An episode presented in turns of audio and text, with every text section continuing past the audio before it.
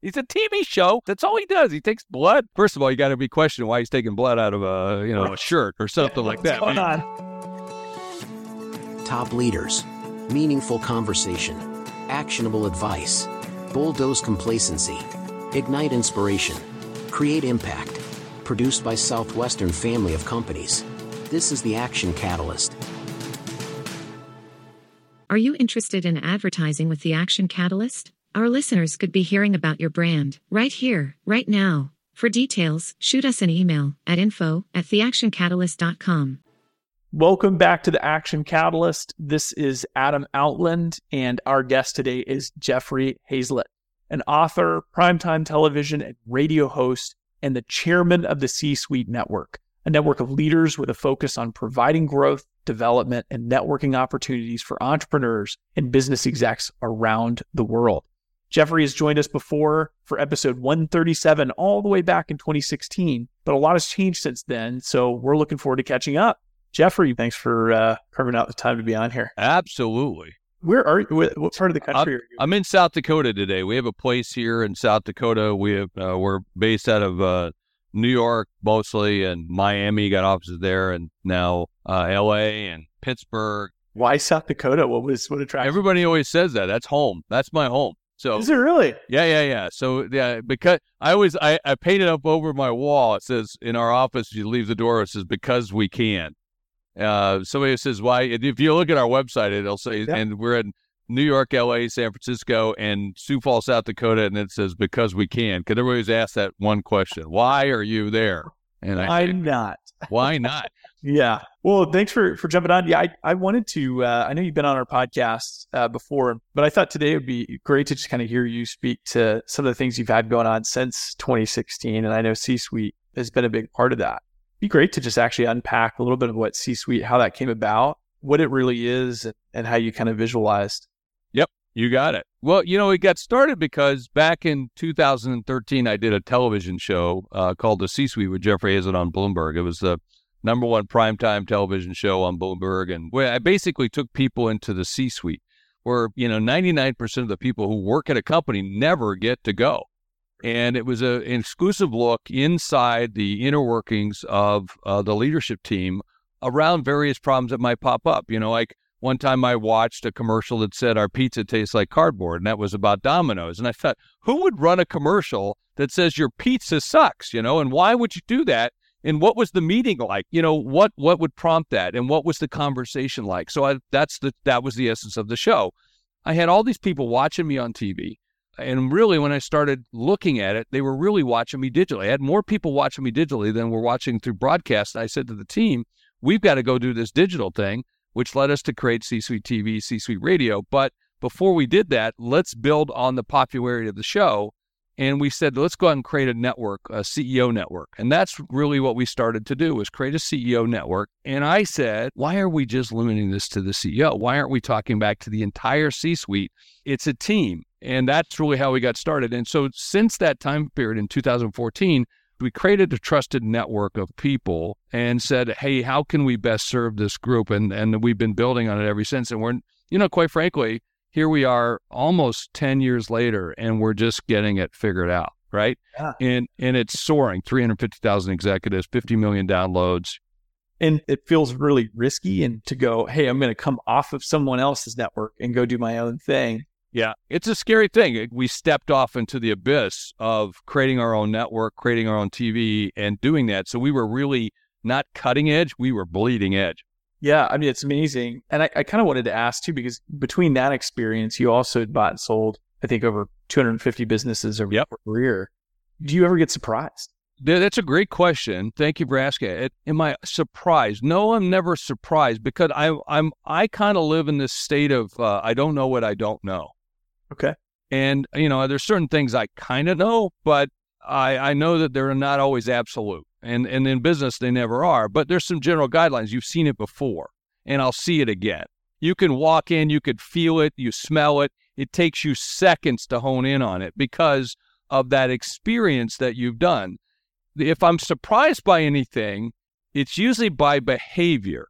It's Hmm. usually by the things that, that are instilled in us when we were little and we're still these young kids. Yeah. If I'm surprised, it's that it's that kind of stuff sometimes because when you peel back the veneer of the people, oh man, you see the inner child come out.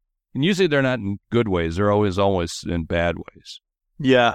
You, you know, you, I think I'd coming into the industry, I, I always thought, gosh, they had some measure of success. They just must, you know, be, uh, you know, just really well developed people in every regard, right? Oh God, are you- no! Are you kidding me? It, uh, you know, I've been in so many C-suites. You know, you know, I bought and sold over 250 companies, 200, you know, 25 billion in transactions. You know, Adam, I've watched a CEO throw a cup of coffee at a guy. You know, now had he done that to me, he would never throw another cup of coffee in his life, right? But it's human. It's human. And where you see flaws in human, you see flaws in the C-suite. When you see flaws, because we're it's it's us that's running it. Now, what's cool about some of the structures inside of some of the companies is that you can create some policies, procedures, some values, some ethics, some mores for us to follow, and that usually will help. But let me tell you, I mean, I have been in C-suite where it's it's it's uh, it's dog eat dog.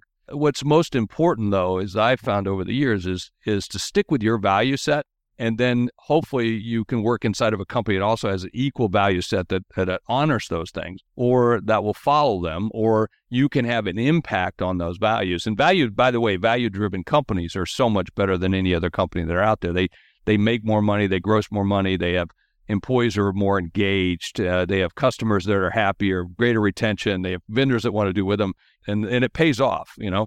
Yeah. Well, you you actually said some interesting things that I wanted to unpack that I, I thought might have some value to a lot of our listeners. You said every company needs to act like a media company, especially right now. That's really relevant. But could you speak to that? I mean, what, what Yeah, oh, yeah. So when I was chief marketing officer at Kodak back in 2010, I left in 2010. I was spending 20 million dollars a year with Google just to push Kodak.com. Dude, we own Kodak.com. Why should I have to spend 20 million dollars a year to push Kodak.com to the top of the rankings? That's ridiculous. Now, this same thing applies for any business, no matter what you do. It's it's a high cost. But what if if you build content you can be found organically and you can be real. And what is more real than a brand that delivers? That's the definition of brand, you know, a promise delivered. So, in essence, if you're going to be the best at what you are and you want to prove it, then show it by content. If you're a dry cleaner in St. Louis, Missouri, you should be doing content to show people that you're the doctor of spots, right? So, you're being organic in the way in which you represent yourself. You're being true, you're being a representation of, of a promise delivered. That's what you are, the doctor of spots. Whether you're a coach, a trainer, a speaker, an author, or you're a real brand, meaning a company of any size, you should be sell you, sell hmm. the company, sell the company, sell you. And the people are interchangeable. This, what you're doing right now, uh, you know, shock, shock, is doing the same thing That's right. Yeah. and you're using a podcast to do that. And I would tell everybody in the world, we're going to see millions more podcasts. Every realtor is going to have one. Attorneys are going to have one. Uh, doctors should have them. You know, everybody, if you want, or you certainly got to be doing a blog, a book, or any kind of what I would call customer engagement tool in order for you to, you know, to monetize your IP or what you are as an expert. And if you want to be the best in the category, you have to be at the top. You want to be the lead dog. You don't want to be the last dog because the last dog, the view is not too pretty, right? That's right. All right. I did this, help do this with DocuSign. I was on their board and, and helped them early on. And, and, you know, we were competing against uh, EchoSign, but we had to be more than a signature company. And so we created the category document transactional management. So we're more about just the signature, about the keeping of all the documents and keeping track of them and security of the documents, integrity of the documents, to be able to search and find the documents because everybody goes, Where's that contract? You know, or whatever. And so DocuSign became bigger. And so that's the category, right? Wow. And maybe a tag on to that that I wanted to um, ask about is where you say content is king, activation is queen, and content. Context is the kingdom, baby. Well, so you got content, so you create content, put it out there, no one sees it. Who, who cares, right? So you have to activate it. So you have to activate it and put it into the channels of which people are going to see. Now, you might say, oh, geez, I love Facebook or I love LinkedIn or I love this, I love YouTube, I love this. You have to go put the content into the streams where people will find it. And more importantly, the right kind of people, which becomes mm. the context, right? So you have to make it and package it in such a way that it's contextually available for the people that want to get it. It's about reach, discovery, but with discovery, you got to have conversion. So that's what I mean by the context, right? And the activation is the how to get that out. That's right. Now, Tim Ferriss has a podcast as well that he's kind of yeah. had that as a destination. Yeah. And one of the things that I've always appreciated about him is the community component. These Ferriss advocates that. Oh yeah. And when I when I looked at what you're building with kind of the C-suite network, it's it's you almost need in today to cut through some of the noise that people are really I feel like starving for that community. Content leads to community, and community leads to commerce, mm-hmm. right? So again, go back to go. Let's go back to my friend, the doctor of spots, right? Uh, the dry cleaner, he's doing the same thing, or she's doing the same thing. If you it, contextually, this is what they're doing. He's creating great content to tell you how to go out and create this. There's a guy on. He's a TV show that cleans spots. That's all he does. He takes blood out of a doc. First of all, you got to be questioning why he's taking blood out of a you know a shirt or something like that. Going on? Yeah, maybe that should be the NCIS show or something. I don't know. But then you start getting these raving fans or people who associate with your community and love you and you know love the brand, identify with the brand, want to dress like the brand, want to eat the brand, want to you know drink the brand, and then they buy. So you have to have the engagement around that brand, the engagement around the community, and the you know to get people excited to want to do the things they want to do.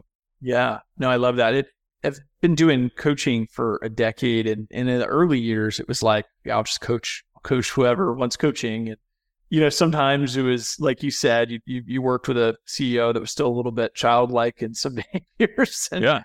But, you know, in these last, especially these last few years, that community has introduced me to, um, I think, very similar value people. Yeah. And it makes me love my work even more because I'm working with people that I truly enjoy. And I'm, I'm just kind of curious, like when you built this community and you're working, it, it, number one, have you seen that impact? And number two, who are those people? How would you describe your ideal person for your community? Oh, that's that's awesome. You know, I have one of my big strong rules, and the whole team follows it. We just don't work with it. You know, that's the biggest rule, right? and you know, you know, and so you now you got to go define what that means, right? And so you know, so you got to have some code that you follow along you know, what makes that up? And, you know, do we kick people out? Absolutely, you know, because they don't adhere to things or they, you know, you know, just you get, you know, because they're people. So, so you go through those. You know, every person that joins, we we vet, we run them through. It's, you know, they have a criminal record, they have this, they have that, they have that. We want to know because you want to make sure because one bad apple could ruin the whole bunch, right? Yeah. And so, but at the same time, how do you do that with 350,000 opt-in members? You know, you have to put some parameters around that. And You have to think it through. So, first of all, just in the C suite alone, you have to be a VP or higher. You have okay. to be a, a, vice president or higher. But that's just what you have to start to think about is like, you know, what do I want my family to look like? You know, you just don't want your daughter to show up with the, you know, the biker dude that, with all the tats. You know, you you want to say to, you know, hey, this is who we're recruiting with, and so your messaging is going to attract the right type of person to that organization. Bingo. Yeah. and you have to, you know, how do you define a hero business? How do you find, you know, somebody does the right things for the right reason? I came up with 10 items and called my son on the phone and said, Hey, Tyler, who's our chief marketing officer, I said, write these things down. And we created a pledge, you know, hmm. that says this is, you know, what you do. This is what you have to do. And, and before we even agree to let you in the, in the club or the council or the mastermind, which we've got hundreds of, um, you know, of CEOs in that, we, we say, Hey, you have to sign this. You know, you you have to sign this, and if you don't agree with it, if you don't adhere to it, we're going to kick you out. And well, wait, I'm paying you ten thousand dollars to belong. Well, I got it. Thank you very much. We appreciate that. But you're, you know, you got to adhere to that. And so, and so we built this great group of people, and you know, and then and then we show them, you know, uh, we work together to say how can we just do a better job of it because we're not perfect. Nobody wakes up in the morning and says I can't wait to be a hero, you know, or I am a hero no, you run hero businesses made up of people who are heroes every day. And and it's always about the values of the things that you do. And so it's great to see these kinds of things. And and then bring all of them together. Look at other companies that have the same effect. LinkedIn, Facebook, Amazon.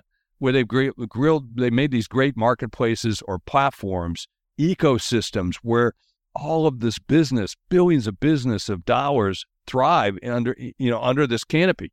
Yeah. You know, and and that's all we're trying to do. We're just trying to bring everybody together. And it's not the Jeff Hayzlett network; it's the C-suite, and that's the way we operate. It's that ecosystem that we all need to operate, and we're connected. We're all connected.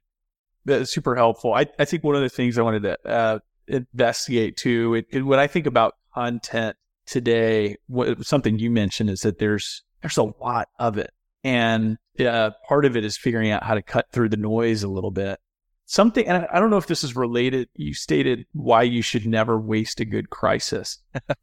what, what did you mean by that? Well, you think about the COVID, you know, like in the middle of COVID, you know, you, listen, COVID happened, started Friday, March the 13th, 2020. I'm in Orlando. I'm about to go out on that cruise ship that got stuck out in the water for a while because I was invited to go speak at uh, some conference on that thing.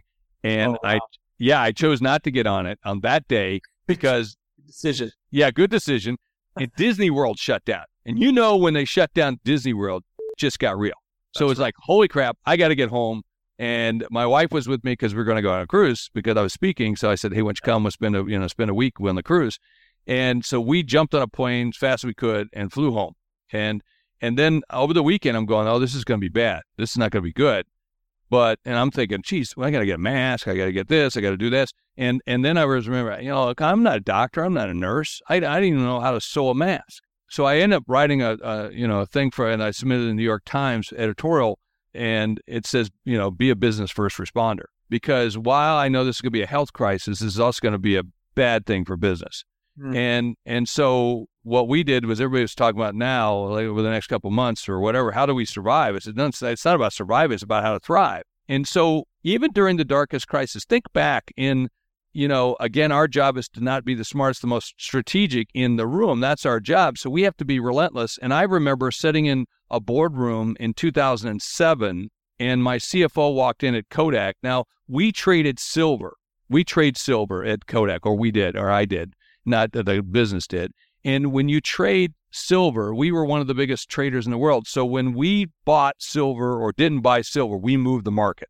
Okay. Oh, and yeah. the and the CFO walks in the room. He looks like he's having a heart attack. I said, uh, Frank, are you okay, man? Dude, are you all right? And by the way, and I liked him because he's one of the few uh, CFOs I've ever liked in my life.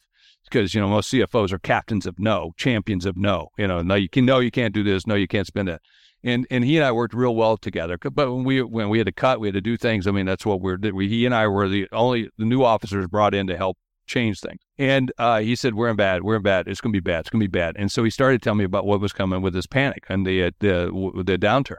And he was smart enough to know this stuff. So so and then we got ready and we, you know we laid off 80 8500 people and we did some bad uh, some real tough stuff bad decisions but Think about what history teaches us, even during the darkest times. And the recession in, in 1907, General Motors was born. The recession in 1939, Hewlett Packard was born. In 1953, Burger King. 1958, Hyatt Hotels. 1973, Trader Joe's. 1975, Apple. 1980, CNN.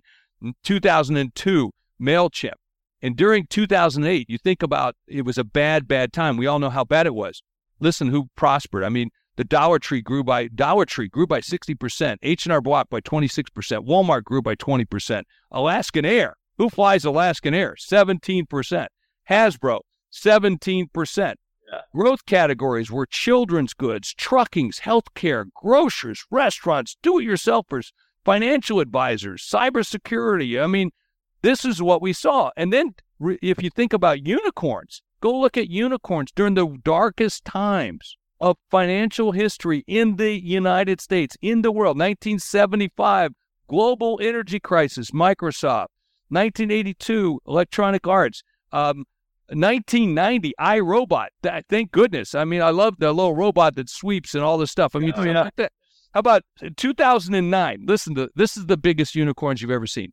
Slack, WhatsApp, Square, Uber, Instagram, Airbnb. Yeah. Who would have thought back in 2009 during the housing, that, cri- yeah. during the housing crisis that that you would let someone into your house sit naked on your couch and they and you and they'd pay you for it. I mean, this is the kind of stuff that, that came out of it. So you know, a, a recession's inevitable. You know, you just need to figure out how to get your team aligned where you want to go, identify the common enemies, you know, change the mood so that I'm not going to just take it. I'm going to step into it and I'm going to fight for it. And that's, you know, yeah. that's what that's what guys like me do. That's what that's what I think most what I call business first responders do. We help lead people through that mire. And and I'm here to tell you that, you know, you just you got to find a pony. You got to go find a pony out there. Well, th- this is uh, just an awesome interview. Leave our listeners with two last things, and um, and we'll tie it up. I think one would be a quick fire question. You've written a number of books, but what are you reading? Like, I, I know a lot of the people we interview are always students of the game. Is there anything right now that's top of mind that you've read? I read a ton of stuff. I mean, I'm reading all the time. And the book I'm reading right now is Dinner with the President. And if you haven't had a chance to read it, it just came out in uh, 2023, in the spring of 2023. And it's all about influential dinners that were ever held at the White House. Hmm. And uh, just the other night at my Scotch event, I hold a Scotch event, Scotch uh, tasting thing every Sunday night uh, called Scotch Sundays, and where we get together and talk. And the dinner that, that I can't remember, it was a dinner between Thomas Jefferson, Madison, and Hamilton. And it's actually it's they, there's a song in the play Hamilton where they talk about the dinner that never was. And it was a dinner which decided where the nation's capital was going to go. And it was set up by Jefferson. And I actually recited that in our Scotch Sunday as a result. But that's, you know, I read things like that. And then, you know, how is that done? How were those dinners set up? Imagine that you could do that in business every single day. And, and of course, that does happen all the time. A business dinner, you know and and by the way some of that's lost art right now because of course with covid so there's other ways to invent those kinds of things that buddy of mine brandon steiner uh, who owns steiner sports uh, he bought the yankee stadium tore it down and sold it up uh, brick by brick dirt by dirt bag by bag seat by seat you know one of the ways that he would stay connected with clients is he would deliver dinner during covid he'd have it delivered for their entire family like a lobster dinner or this or that and of course, then while they're fixing it, they're talking and they're doing it. I mean, how how ingenious was that, right? Um, and just like at the C-Suite Network, we started hosting wine tasting uh, events, and now there are virtual wine tastings being done all over the all over the country. Wow. You know, things like that. Anything you could do to gather people together. And so that the book, that's what I was reading. I love history books. I love real real things that happen, and, and I like books on tape too. And uh, something I always ask every guest on top of that is we didn't talk a lot about the early life on this episode, but if you could go back, knowing everything you know today, and get with the 21 year old uh, Jeffrey, it, any advice you just find that you would give yourself when you're just at the beginning of your journey? So stop listening to everybody else, you know, and, and little voices in your head because you know you by then you've pretty much got it and instilled, and so and don't ask for permission and go faster. Ooh, I like that you know, um, because I think we we we believe it's done a certain way, and you wait for somebody to give you permission. And I can remember my days. I, you know, I was 40, 42 years old, chief marketing officer of one of the biggest brands in the world, and I'd be sitting around the table going, "Man, this place is screwed up," and I'd be going, "Somebody ought to do something about this." And then I'd realize, hey, it's me and uh, and so sometimes you'd wait for you know does somebody need to give me permission i realized no no that's what i'm here for Right. And so outline your conditions of satisfaction of where you need to go and what you want to do, mutual conditions wherever possible between you and whoever or whatever, and then go. Go as fast as you possibly can and as big as you can. That's what my last book, my, my fourth book before the Hero Factor was Think Big, Act Bigger. And I wish I'd have done that a lot sooner. Now, that, that being said, when I was 21, my first million was by the time I was 26, I'd already run for lieutenant governor. I've done a, you know, did a lot of those things by that time period, but, you know, I would have done them better and bigger. Yeah. Love that. This is super helpful, Jeffrey. I think our listeners are going to enjoy that a lot. Well, thank you, my friend. It's a pleasure. Awesome. Yeah. And I think we uncovered the name of your future book today, too. It's called uh, Don't Work with Assholes. Yeah. if you enjoy this podcast, please make sure to subscribe and to stay updated on everything that the Action Catalyst is up to, make sure to follow us on Facebook and Instagram at Action Catalyst Podcast and on Twitter at Catalyst underscore action. And thanks for listening.